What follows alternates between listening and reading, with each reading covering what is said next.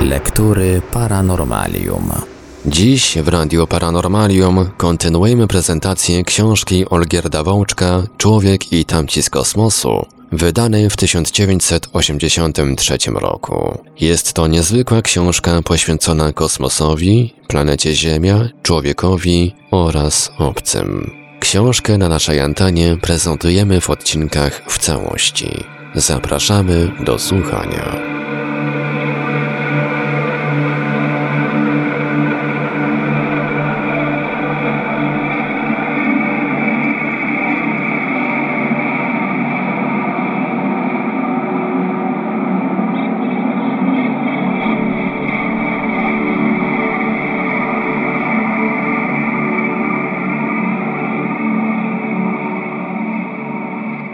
Wenus dzięki atmosferycznej siarce jest złotowa. Mars, pokryty żelazistym pyłem, w blasku słońca zyskuje swój wojenny, krwawy kolor. Jowisz mieni się barwami. Jego obłoki przybierają odcienie brunatne i cieliste, czerwone, różowe, łososiowe, niebieskawe. Przypisuje się je powstawaniu i obecności bardziej złożonych związków chemicznych, które powinny się tam tworzyć z prostych połączeń węgla, takich jak metan, etan, etylen, acetylen, pod działaniem wyładowań elektrycznych, fan uderzeniowych, strumieni cząstek nemodowanych. O występowaniu takich polimerów organicznych na Jowiszu mówiono już od dawna. Było to źródłem spekulacji co do możliwości powstania i rozwoju organizmów na tej planecie, przynajmniej na poziomie drobnoustroju. Wypowiadał się na ten temat nawet uczony tej miary jak Cejlończyk Cyryl Ponamperuma, ciemnoskóry badacz pierwocień życia, poszukujący ich w najstarszych skałach Ziemi i w meteorytach węglowych spadających na naszą planetę z dalekiej przestrzeni kosmicznej. W tamtych odłamkach, pochodzących bądź z jąder kometarnych, bądź z pierścienia asteroid, Znajdował on mnóstwo cegiełek podstawowych materiałów żywych ustrojów, aminokwasów wchodzących w skład białek i pierścionowych związków azotu, tak wielką rolę odgrywających w kwasach nukleinowych. Wszystkie te proste połączenia powstały jednak w macierzystych ciałach meteorytów bez udziału takich organizmów. Fakt godny uwagi, wskazujący, że natura zdolna jest do dostarczenia fundamentalnych półfabrykatów. Trzeba je tylko skoncentrować w odpowiednim środowisku i stworzyć zespół właściwych warunków. Właśnie, to środowisko i ten zespół muszą być jedyne w swoim rodzaju, tak jak to się zdarzyło na Ziemi. Wzburzona, rwana huraganami, gęsta, wiecznie chmurna atmosfera Jowiszowa i jego niesłychanie gorące, kotłujące się morze wodorowe nie są, nigdy nie były ośrodkiem, w którym mogło począć się życie. Gdzie więc się podzieli Jowiszanie? Lecz olbrzymia planeta ma jeszcze co najmniej 15 księżyców. Cztery z nich są bardzo duże, odkrył je już Galileusz, dlatego po dziś dzień nazywa się je Galileuszowymi. Jo i Europa posiadają rozmiary porównalne z rozmiarami Księżyca. Ganimed jest nawet nieco większy od Merkurego, a Kalisto też nie ustępuje mu wielkością. Twórca interesujących powieści młodzieżowych o podróżach kosmicznych, Robert Heinlein, uznał więc, iż zwłaszcza Ganimed będzie się w przyszłości nadawał do zamieszkania przez ludzi, pod warunkiem, że stworzy się na nim sztucznie atmosferę, której mu obecnie ze względu na zbyt słabe ciążenie brakuje i której zresztą nigdy tam nie było. Oczywiście, nawet w przypadku takiego sukcesu inżynierii planetarnej, warunki pobytu na Ganimedzie nie mogłyby być gościnne. Chłód i niskie ciśnienie atmosferyczne dawałyby się porządnie we znaki, jak to obrazowo przedstawia w swej powieści Farmerzy w przestrzeni amerykański literat. Cytat. Kiedyśmy się wreszcie wygrzebali, poczuliśmy się niewypowiedzianie nędznie, a Peggy puściła się krew z nosa. Nie było żadnych wind, musieliśmy więc opuszczać się po drabinie sznurowej. I było zimno, padał śnieg. Wiatr wył wokół nas, a drabinka kołysała się. Małe dzieci musiano więc spuszczać na linię. Powierzchnia gruntu pokryta była parocentymetrową warstwą śniegu, który uległ wytopieniu tylko tam, gdzie bił strumień ognia z silników Jitterbuga. Koniec cytatu. W istocie stworzenie sztucznej atmosfery na Ganimedzie i warunków chociażby takich jak w wysokogórskich dolinach Tatr zimą, to problem nieporównanie trudniejszy niż sobie wyobrażają twórcy fantastyczno-naukowych powieści. Księżyce galileuszowe Jowisza otrzymują ponad 25 razy mniej ciepła słonecznego niż Ziemia. Są to też światy zbudowane z innego tworzywa niż nasz glob. Ganimed ma skalno-lodową czy lodowo-skalną skorupę zrytą niezliczonymi kraterami uderzeniowymi, a na dużych przestrzeniach pooraną pasmami wielu równoległych brust szerokich na 5 do 15 kilometrów. Pasma te przebiegają faliście, urywają się często w miejscu, gdzie ugośnie względem nich przebiegają inne, albo też przecinają się wzajemnie. Można sądzić, że obserwujemy tu wynik oddziaływania sił tektonicznych i pseudowulkanicznych. Pierwsze z nich powodowały powstanie serii równoległych uskoków, drugie, zamiast magmy, jak na Ziemi, wstrzykiwały w pęknięcia wodę, która krzepła, zachowując się tu niby daleka analogia lawy. A zatem lodowy świat, na którego powierzchni za dnia utrzymuje się dziś temperatura minus 130 stopni Celsjusza, a nocą spada do minus 190.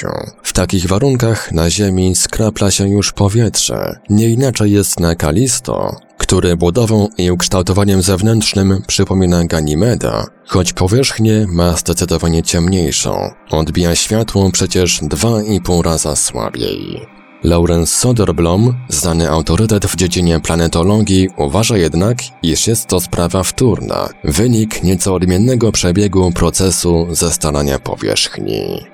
Również skorupa Europy to zakrzepła woda. Kiedy po raz pierwszy ujrzałem jej barwne zdjęcie dostarczone przez kamerę Voyagera 1, przyszedł mi na myśl Mars, taki właśnie rudo-czerwony glob, pocięty geometryczną siatką linii przypominających osławione kanały Schiaparelliego. Lecz jest to podobieństwo tylko zewnętrzne, jakieś skojarzenie, które traci sens, gdy się zobaczy obrazy o większej rozdzielności szczegółów. W istocie powierzchnia Europy to wielka lodowa pustynia, na której można dostrzec tylko nieliczne i stosunkowo niedawno w kosmicznej skali czasu powstałe kratery uderzeniowe. Kiedyś musiało ich być znacznie więcej, ale uległy zapewne zatarciu dzięki plastyczności lodu albo wypełniły się wodą, która potem zastygła w skrajnie mroźnym klimacie Księżyca. Pozostałe liniowe spękania skorupy wywołane być może działaniem sił pływowych pobliskich wielkich księżyców Ganymeda i Io. Niewykluczone jednak, że po prostu lód potrzaskał, kiedy tworzył się przed miliardami lat z ciekłej wody i rozszerzał w spadającej temperaturze. Lodowe pustkowia księżyców jowiszowych, zanurzone w międzyplanetarnej pustce, nigdy z pewnością nie mogły być kolebką ani gniazdem życia. Nawet wtedy, kiedy w początkowym okresie ich istnienia ciała te uległy przejściowemu przetopieniu i pokryte były wszechmorzami. Lecz przecież wspominaliśmy dotychczas tylko o trzech globach galileuszowych, jakby zaniedbując zupełnie czwarty. Ten jednak zasługuje na oddzielne potraktowanie, gdyż nie tylko różni się od pozostałych, ale stanowi unikat w całym Układzie Słonecznym. Ją, bo o nim mowa, to księżyc bardzo kolorowy, pomarańczowy, czerwony i brunatny, usiany czarnymi plamami, pokryty w wielu miejscach jasnym materiałem, silnie odbijającym światło. To świat dynamiczny, o gorącym wnętrzu, Zadziwiający jedynym swoim rodzaju wulkanizmem wyzwalanym przez siły pływowe Europy i Ganimeda. Raz po raz z ciemnej głębi wielkich kalder wyraz ten pochodzi z języka portugalskiego i oznacza kocioł. Wytryskują wysoko strumienie, nie lawy jednak, lecz głównie dwutlenku siarki. Biją na odległość gdzieś 200 km od powierzchni księżycowej i rozpościerają się w parasolowaty twór o wielkich rozmiarach. Tak właśnie wygląda wybuch wulkaniczny na ciele obdarzonym małą tylko siłą ciążenia i jednocześnie pozbawionym atmosfery. Ze szczelin w skorupie ją wydobywa się też siarka i jej związki, nadając powierzchni księżyca owe stumiewające barwy. To ona, albo bardzo mało lepka magma, silnie wzbogacona w ten pierwiastek i jego związki, tworzy tam wielkie wulkany tarczowe, takie jak Masow, zajmujące większą powierzchnię niż sycylijska Etna. Oglądany od góry przypomina rozpłaszczoną meduzę, której nieregularnie rozrzucone ramiona sięgałyby na odległość ponad 100 kilometrów. W wydłużonej kalderze o rozmiarach kilkudziesięciu kilometrów widać wielką studnię, której dno znajduje się o ponad 2 kilometry poniżej krawędzi krateru. Jakie niezwykłe krajobrazy. Wulkany tarczowe i zwykłe stożki wulkaniczne, skalne góry wznoszące się na 9 km ponad średni poziom powierzchni księżycowej, tereny o zmienionej rzeźbie, równiny pokryte bardzo gładkim materiałem, szczeliny i łuskoki. Pantarej. Tutaj wszystko się zmienia, na małych obszarach z dnia na dzień, na bardzo dużych w ciągu zaledwie milionów lat. Lecz w tym świecie siarki, wulkanicznych wybuchów i wstrząsów tektonicznych, świecie otwartym na międzyplanetarną pustkę, wewnątrz gorącym, lecz na powierzchni stygnącym szybko do minus 140 stopni Celsjusza, nie ma miejsca na życie. Z małą tedy nadzieją w sercu wędrujemy dalej ku sąsiedniej planecie obiegającej Słońce w odległości dziesięciokrotnie większej niż nasz glob. Pisał o niej Wiktor Igo. Saturnie, gwiazdo smutna, choć błyszcząca. Czemu się tak straszno twój promień lśni, że się być zdajesz jak piekłem ziejąca lub światem z wichrów, płomieni i mgły? Zła sława tego ciała wywodziła się z czasów starożytnych, a potem uczyniono z niego piekło, miejsce strasznego pobytu, symbol nieszczęścia. W istocie Saturn jest czymś w rodzaju nieco zmniejszonej kopii Jowisza, obok pewnych różnic wykazującej jednak wiele podobieństw. Płodniejszy, odznacza się słabszą dynamiką. Jego pasy i strefy nie są tak burzliwe i poruszają się jednolicie w tym samym kierunku wschodnim, choć miejscami prędkości ruchu ich materii przekraczają 1600 km na godzinę.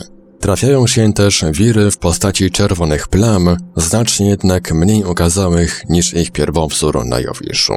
Osobliwością Saturna są jego pierścienie, których skomplikowaną i bogatą strukturę mieliśmy okazję ujrzeć w całej okazałości na zdjęciach dostarczonych przez aparaturę próbników Voyager. Złożone z nieprzeliczonych brył i odłamków lodowych lub pokrytych lodem, wspaniale błyszczą odbijanym światłem słonecznym, lecz mogłyby być co najwyżej siedliskiem duchów, a nie żywych organizmów, nawet na poziomie bakterii. Jest jednak glob w układzie Saturna, który od lat budził pewne nadzieje i stał się natchnieniem niejednego literata obdarzonego wyobraźnią. Tytan jest jednym z największych księżyców planetarnych o rozmiarach porównywalnych z wielkością Ganymeda, a przy tym jedynym obdarzonym atmosferą i to gęstą. Przed laty odkryto w niej metan, stwierdzono też występowanie jakichś czerwonawych substancji, które zaczęto uważać za złożone polimery organiczne powstałe w otoku gazowym globu. Domniemywano stosunkowo wysokiej temperatury powierzchniowej tytana, utrzymującej się pod jego płaszczem gazowym. Spekulowano też na temat możliwości powstania tam życia. Jeśli gdziekolwiek w świecie planet olbrzymów mogło się ono rozwinąć, Tytan wydawał się miejscem do tego predestynowanym. Wybrał go też Robert Heinlein, umieszczając tam aż dwa tak ze sobą kontrastujące rodzaje istot inteligentnych. Cytat. Powierzchownie rzecz biorąc, jak myślę, wnętrze dysku nie było bardzo zaskakujące, lecz robiło dziwne wrażenie. Wymyślone zostało przez nieludzkie mózgi, nieuzależnione od ludzkich pomysłów. Mózgi, które nigdy nie przyswoiły sobie idei kąta prostego czy linii prostej, lub które uznawały je za niepotrzebne czy niepożądane. Znaleźliśmy się w małej, spłaszczonej komorze, a z niej przeczołgaliśmy się przez tunel, który zdawał się zwijać w dół do wnętrza statku i który jarzył się czerwono całą swoją powierzchnią. Unosił się w nim dziwny i do pewnego stopnia przygnębiający zapach, przypominający woń gazu błotnego i zawierający nieznaczną domieszkę odoru martwych mięczaków. To czerwonawa poświata i całkowity brak cieplnej reakcji ściany tunelu pod dotykiem moich palców wywoływały u mnie niemiłe wrażenie, że raczej pełznę przez wnętrzności jakiegoś nieziemskiego potwora, niż badam nieznaną machinę.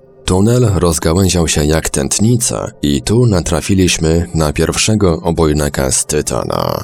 Leżał rozciągnięty na plecach niby śpiące dziecko, z głową opartą na swoim bięczaku jak na poduszce. Na maleńkim pączku ust można było dostrzec jakby zwiastun uśmiechu. Początkowo nie zdawałem sobie sprawy z tego, że już nie żyje. Na pierwszy rzut oka podobieństwa między istotami z Tytana a nami bardziej są widoczne niż różnice. Na to, co widzimy, nakładamy to, co spodziewamy się ujrzeć. Weźmy pod uwagę na przykład bardzo małe usta. Skąd wiedziałem, że służyły jedynie do oddychania? Lecz pomimo przypadkowej analogii czterech kończyn i wypiętrzenia przypominającego głowę, jesteśmy mniej do nich podobni niż żaba bawola do bawolego cielęcia. Ogólne wrażenie jest jednak miłe i odczuwa się obecność czegoś w nieznacznym stopniu ludzkiego. Koniec cytatu. Obojnaki z Tytana i zniewalające je inteligentne, straszne mięczaki to oczywiście twory wybojałej wyobraźni autora, którego zresztą książka Mistrzowie Marionetek, traktująca o ich inwazji na Ziemię, jest doskonale napisana i wręcz pasjonująca. Badania wykonane z pokładu obu próbników Voyager nie tylko pozbawiły złudzeń zwolenników istnienia wyższych organizmów na Saturnowym Księżycu, ale wręcz przekreśliły możliwość występowania tam jakichkolwiek postaci życia. Tytana spowija gęsta atmosfera azotowa, której ciśnienie u samego spodu jest półtora raza większe niż na Ziemi przy poziomie morza, metan zaś stanowi zaledwie drobną domieszkę. Temperatura bliska punktu skraplania azotu uniemożliwia powstawanie, a tym bardziej rozwój jakichkolwiek form żywych. W skrajnie zimnej atmosferze księżycowej metan pełni prawdopodobnie analogiczną rolę jak woda w ziemskiej. Kondensuje tam, tworzy chmury i opada na wzór deszczu i śniegu. Na powierzchni Tytana pokrytej złogami czerwonowych polimerów być może płyną metanowe i azotowe rzeki, występują jeziora, z których sterczą wyspy z zestalonego amoniaku. Oto świat godny pędzla Salvadora Dali. Czy jest sens dalszej wędrówki ku peryferium Układu Słonecznego? W coraz bardziej pozbawionej słonecznego światła przestrzeni krążą coraz bardziej opieszale wielkie, mroczne globy Urana i Neptuna, chłodniejsze i mniej dynamiczne od Saturna. Jeszcze dalej, po swej ekscentrycznej i zwichrowanej orbicie toczy się Pluton, chyba dawny księżyc Neptuna, oderwany od niego w katastrofie kosmicznej i rozszczepiony na pseudoplanetę i jej nienaturalnie wielkiego satelitę. Nie tu szukać życia lub chociażby jego zalążków, nie tu oglądać się za śladami nieziemskich istot inteligentnych. Układ Słoneczny pozostanie domeną jedynej rasy rozumnej, jaką wydał ludzi z błękitnej planety zwanej Ziemią. Kosmiczni wędrowcy na wyspie Rodos wznosiła się kiedyś ogromna statua Boga Słońca, Heliosa. Słynny kolos rodyjski, jeden z siedmiu cudów świata starożytnego. Heliosowi składano tam też szczególną ofiarę, wóz z czterokonnym zaprzęgiem strącając w morze. Upamiętniono tak upadek Fetona, Heliosowego syna. A tymczasem w mirabiliach Arystotelesa opisywane są wyspy bursztynowe, które miały się znajdować w odległym wewnętrznym zakątku Adriatyku, tam gdzie obecnie znajduje się ujście Padu.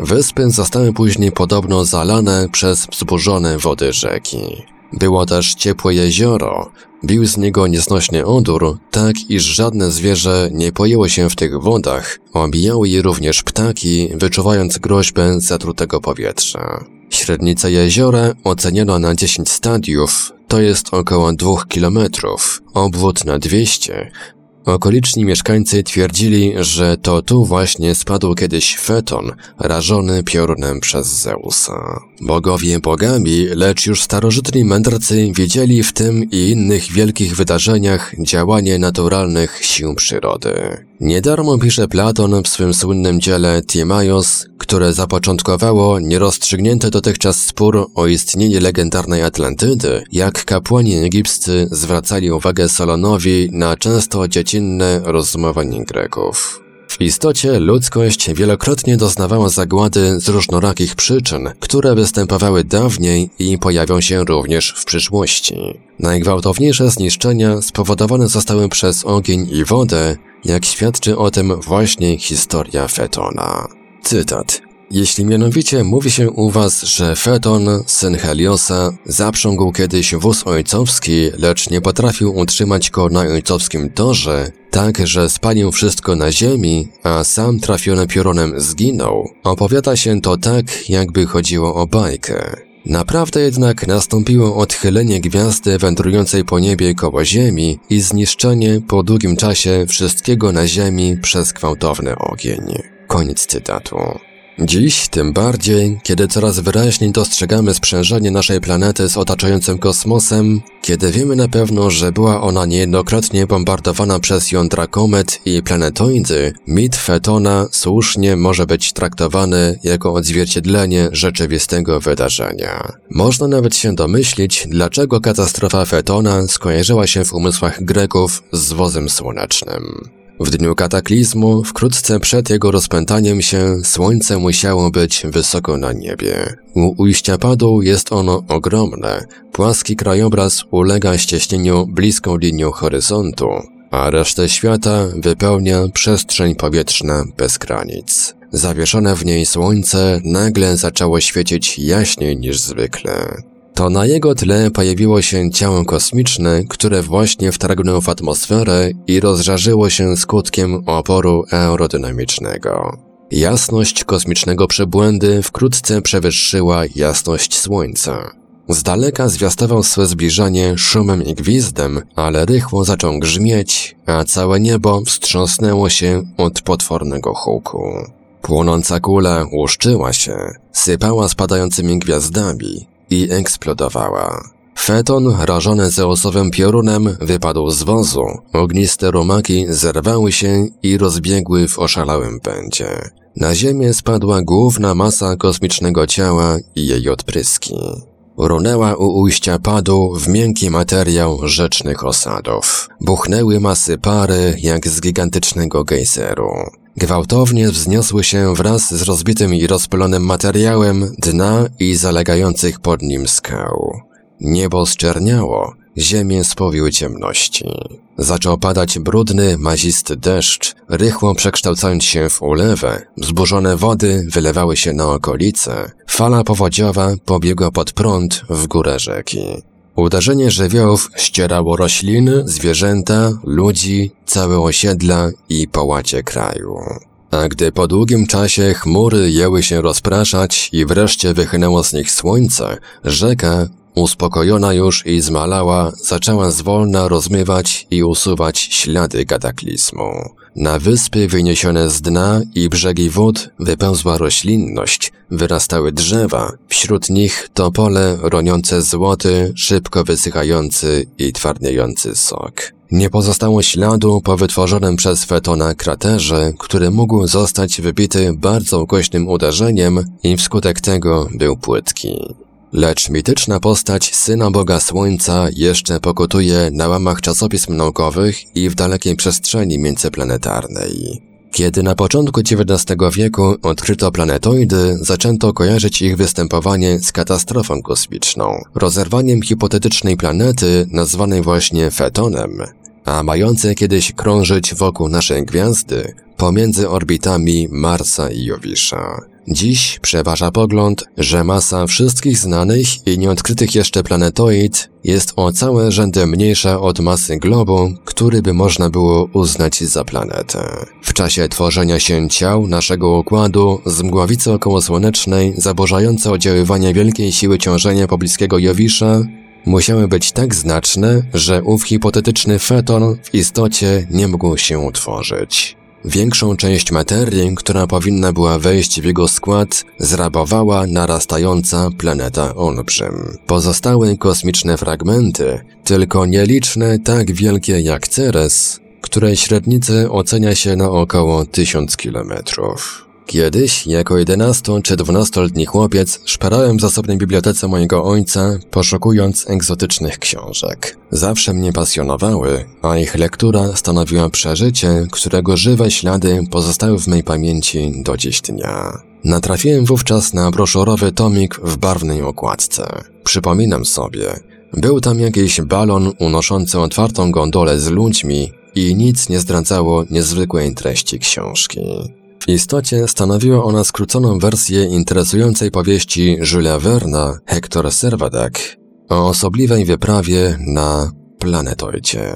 Po prostu ciało takie, któremu patriotycznie nastawieni bohaterowie przygód nadali oczywiście nazwę Galia, zbliżyło się do Ziemi i zagarnęło jej fragment wraz z ludźmi. Płynęli statkiem po Morzu Śródziemnym, a potem, nieoczekiwanie, początkowo w ogóle nie zdając sobie z tego sprawy, kontynuowali swą podróż po wodach planetoidy.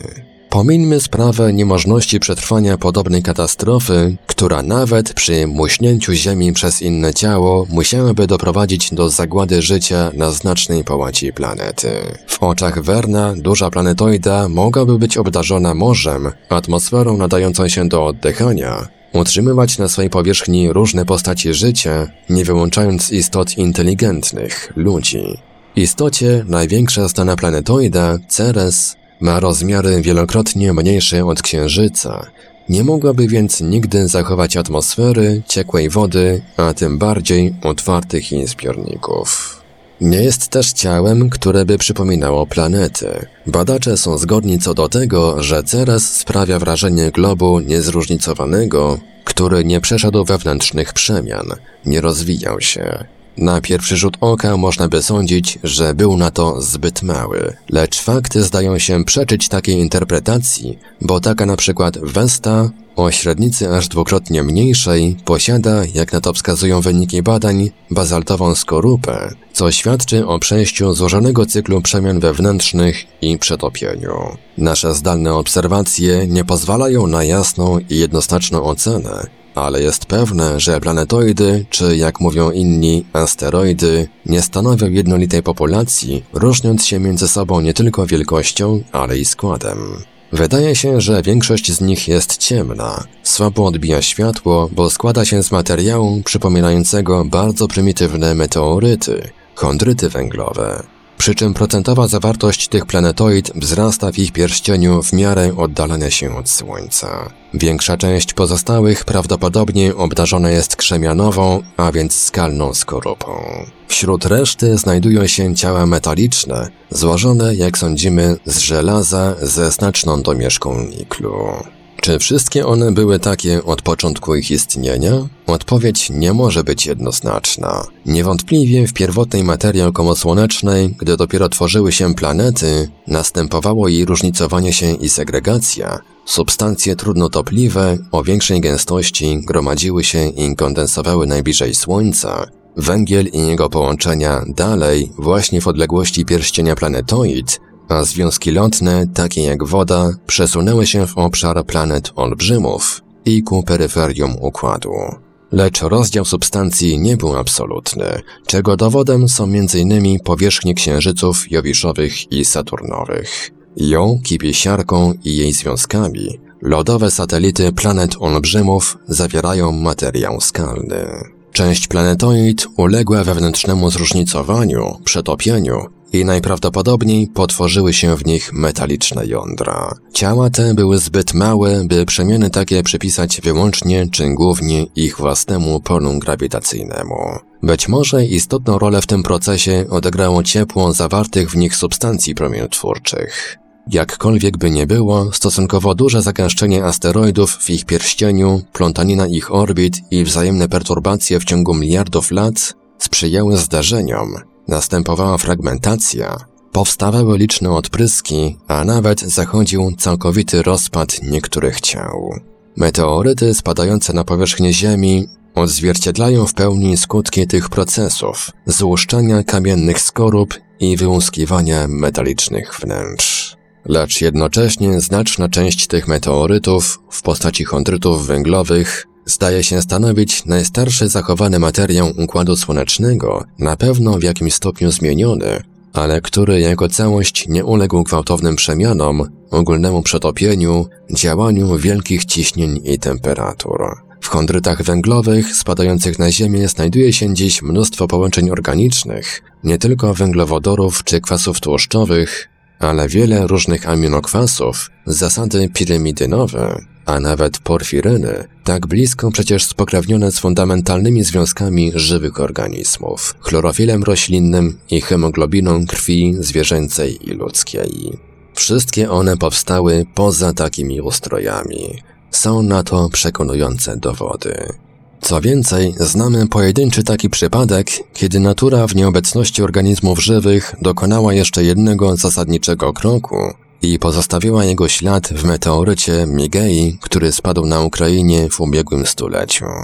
Profesor Winogradow i jego współpracownik Wdowykin odkryli w tym chondrycie węglowym polinukleotyd, związek analogiczny do nośników informacji genetycznej, kwasów nukleinowych. Jego zupełnie symetryczna struktura wskazuje jednak dość wyraźnie na powstanie na drodze syntezy poza żywym ustrojem. Nie możemy twierdzić, że wszystko wiemy, że nasze metody analizy pozwalają na zawsze niezawodne zidentyfikowanie wszystkich postaci materii, jakie zawarte są w meteorytach. Ich ciała macierzyste, planetoidy, pozostają zaś niedostępne. Nieprędko będziemy w stanie badać bezpośrednio materię na ich powierzchni, a tym bardziej sprowadzać ją do naszych laboratoriów. A przecież nawet obecnie wiemy, że przybiera ona niekiedy zaskakujące postacie. W roku 1961 Klaus i Nagy stwierdzili występowanie w chondrytach węglowych szczególnych struktur, na pierwszy rzut oka przypominających szczątki żywych organizmów. Odkrycie wywołało wiele zamieszania. W prasie codziennej pojawiły się sensacyjne nagłówki. Dokładne badania nie potwierdziły jednak rodzących się nadziei. I choć sprawa nie została w pełni wyjaśniona, sam Nagi coraz bardziej krytycznie podchodzi do swojego odkrycia. Regularne struktury często są wytworem naturalnych zjawisk, nic nie mających wspólnego z życiem i jego przejawami, a znalezione w chondrytach nie wykazują żadnych specyficznych cech, które wiązałyby ich występowanie z jakimikolwiek organizmami. Możemy być natomiast pewni, że na planetoidach nigdy nie istniały warunki, które na naszej własnej planecie przyczyniły się do powstania zalążków życia, a potem do jego rozwoju. Lecz Itek uparł się. Wybrał tę jedną asteroidę spośród tysięcy, tę właśnie jedną, która w jego wyobraźni przybierała kształt skalnej strzały wyrzuconej z niestanych głębokości kosmosu z posłaniem i świadectwem. Ile setek tysięcy, milionów lat musiała ona wędrować przez prawie pustą przestrzeń, by dotrzeć i zostać schwytana właśnie przez Słońce w jego układzie, gdzie mieszkali ludzie. Kamienny pocisk. Jakie siły, jakie umiejętności były potrzebne, by wyrwać ten niemały glob ze sfery przewagi grawitacyjnej jednej gwiazdy, nadać mu odpowiedni kierunek i prędkość, przewidzieć, że wpadnie w sieć pola ciążenia innego i właściwego Słońca.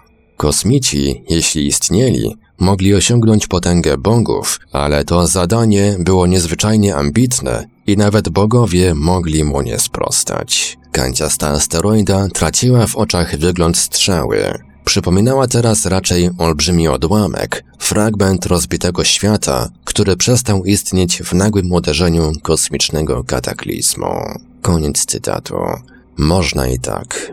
Wersja Kita Jaremskiego w jego przekazie jest zupełnie fantastyczna, ale teoretycznie niewykluczona. Cudza cywilizacja mogłaby nam przekazać ślady czy świadectwa obcego życia na kosmicznym ciele, pochodzącym z jej układu okołogwiazdowego, które wniknąwszy do naszego własnego stałoby się na liczbową planetoidą o specyficznej orbicie i dzięki temu szczególnie zwracającą uwagę na siebie.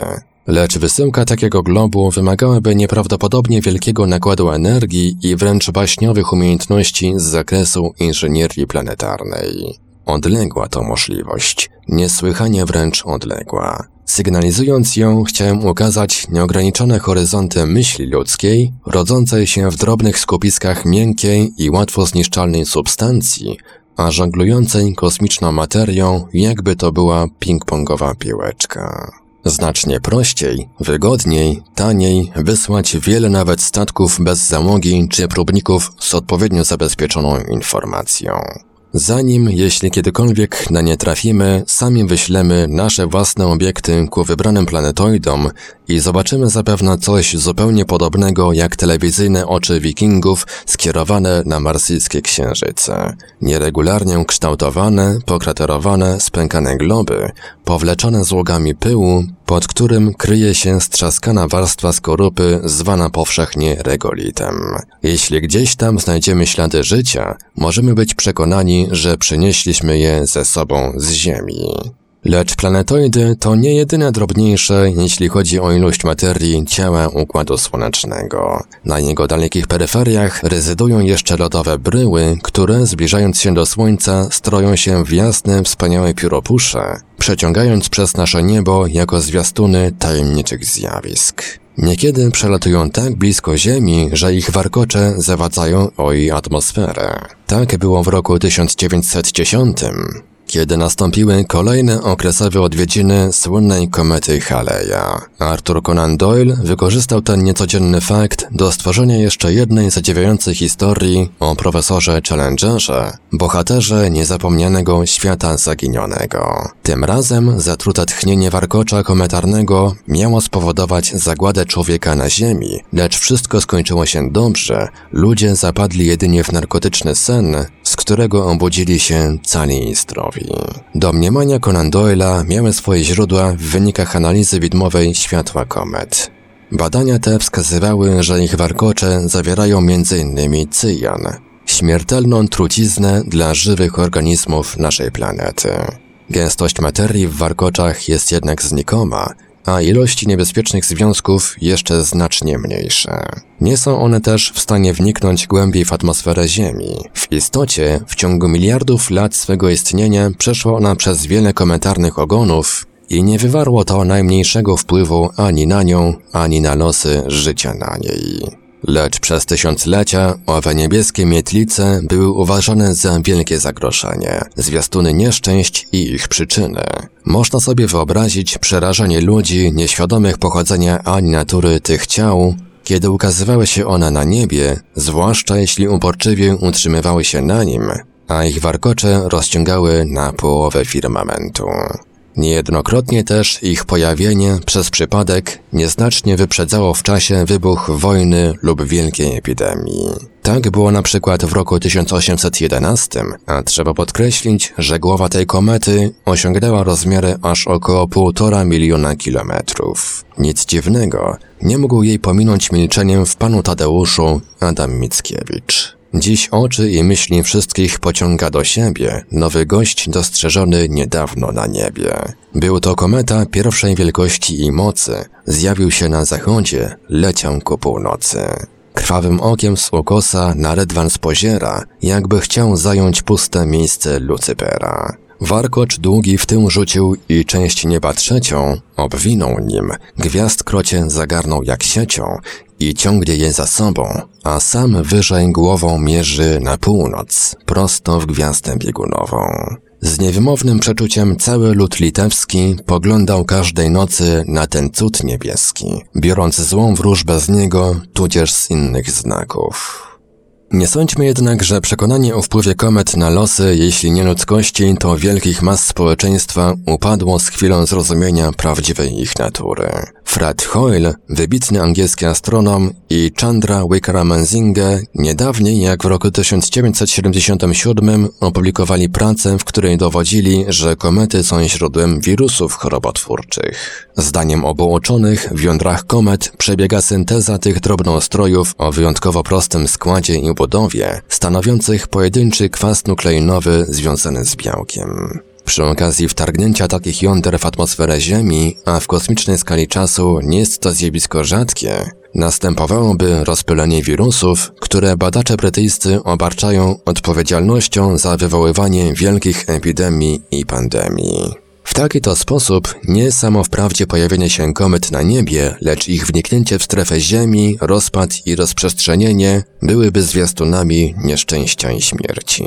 Fantastyczność hipotezy Hoyla i Wickramansinge, przemawiającej do wyobraźni i stanowiącej śmiałą próbę wyjaśnienia niezwykłych i niejednokrotnie trudnych do wytłumaczenia zjawisk, dotyczy kilku jej ogniw. A biogenna synteza wirusów, a więc przebiegająca poza żywymi organizmami, wydaje się trudna do przyjęcia. Wirusy nie mogą się rozmnażać poza komórkami takich organizmów. W istocie to gospodarze, sterowani przez aparat genetyczny drobnoustrojów, wytwarzają nowe ich kopie. Jest to dość powszechne przekonanie, że wirusy powstały dopiero wtórnie w istniejących żywych ustrojach, jako przypadkowy, uboczny produkt w wyniku ich rozwoju.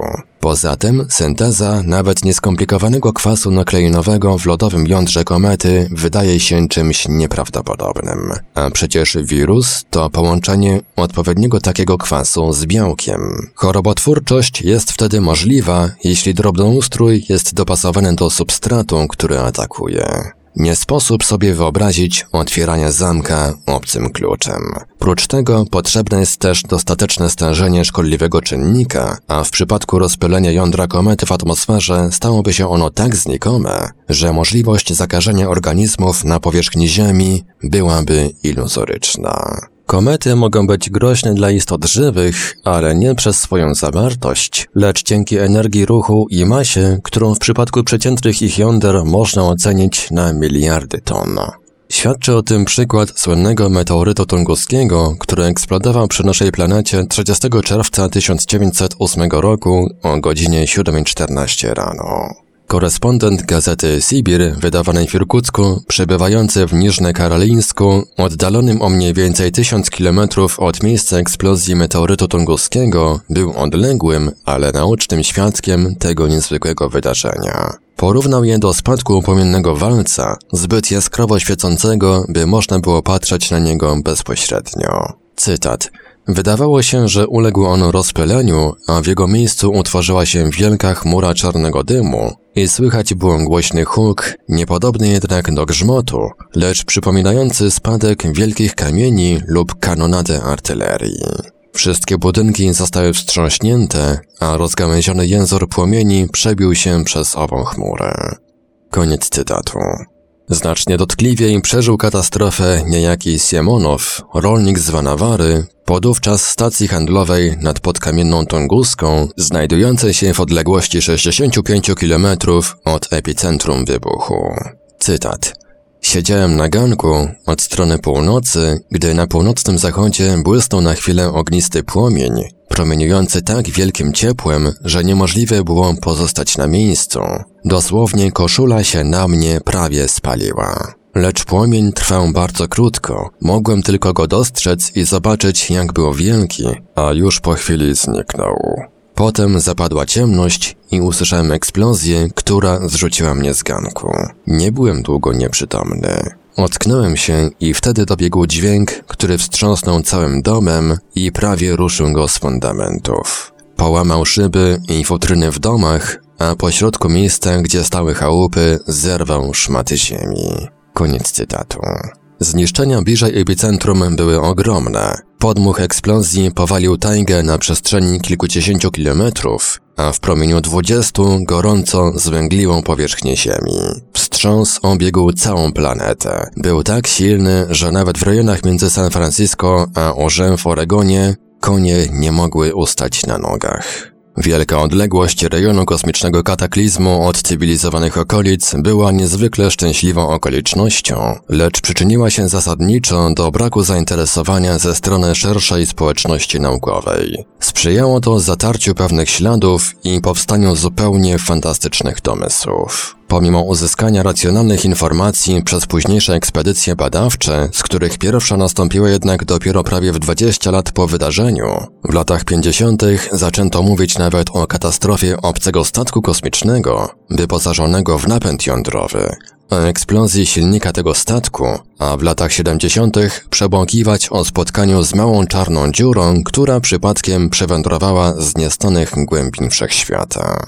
Wszystko wskazuje jednak na to, że meteoryt tunguski był jądrem komety, które, wtargnąwszy w atmosferę Ziemi, wskutek niebywałych naprężeń mechanicznych, eksplodowało na wysokości kilku, może dziesięciu kilometrów nad powierzchnią globu. Miliardy ton lodu gwałtownie przekształciły się w parę wodną i zniknęły bez śladu, a znajdująca się w nim zastalona materia, zawierająca związki węgla i innych pierwiastków, uległa rozpyleniu wysoko w powietrzu. To ona, rozpraszając światło słoneczne, odpowiedzialna była za dziwnie jasne noce i wspaniałe, krwawe zachody słońca przez lata całe. Lecz ani w komecie tunguskiej, ani w jakiejkolwiek innej próżno by doszukiwać się śladów jakichś organizmów, i wiedziano o tym na długo przed syberyjską katastrofą. Już Camille Flammarion w swoim głośnym dziele Wielość światów zamieszkałych, wydanym w połowie ubiegłego stulecia, pisał.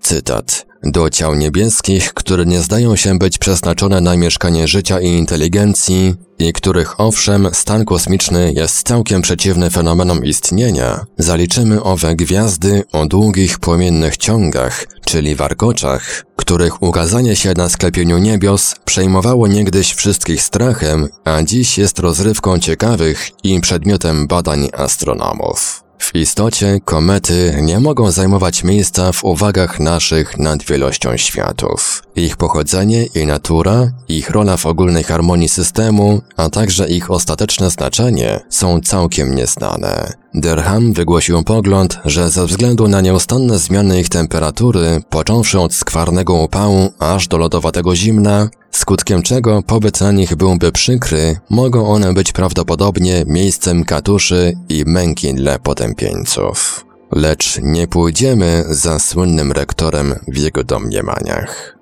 Koniec cytatu. My również.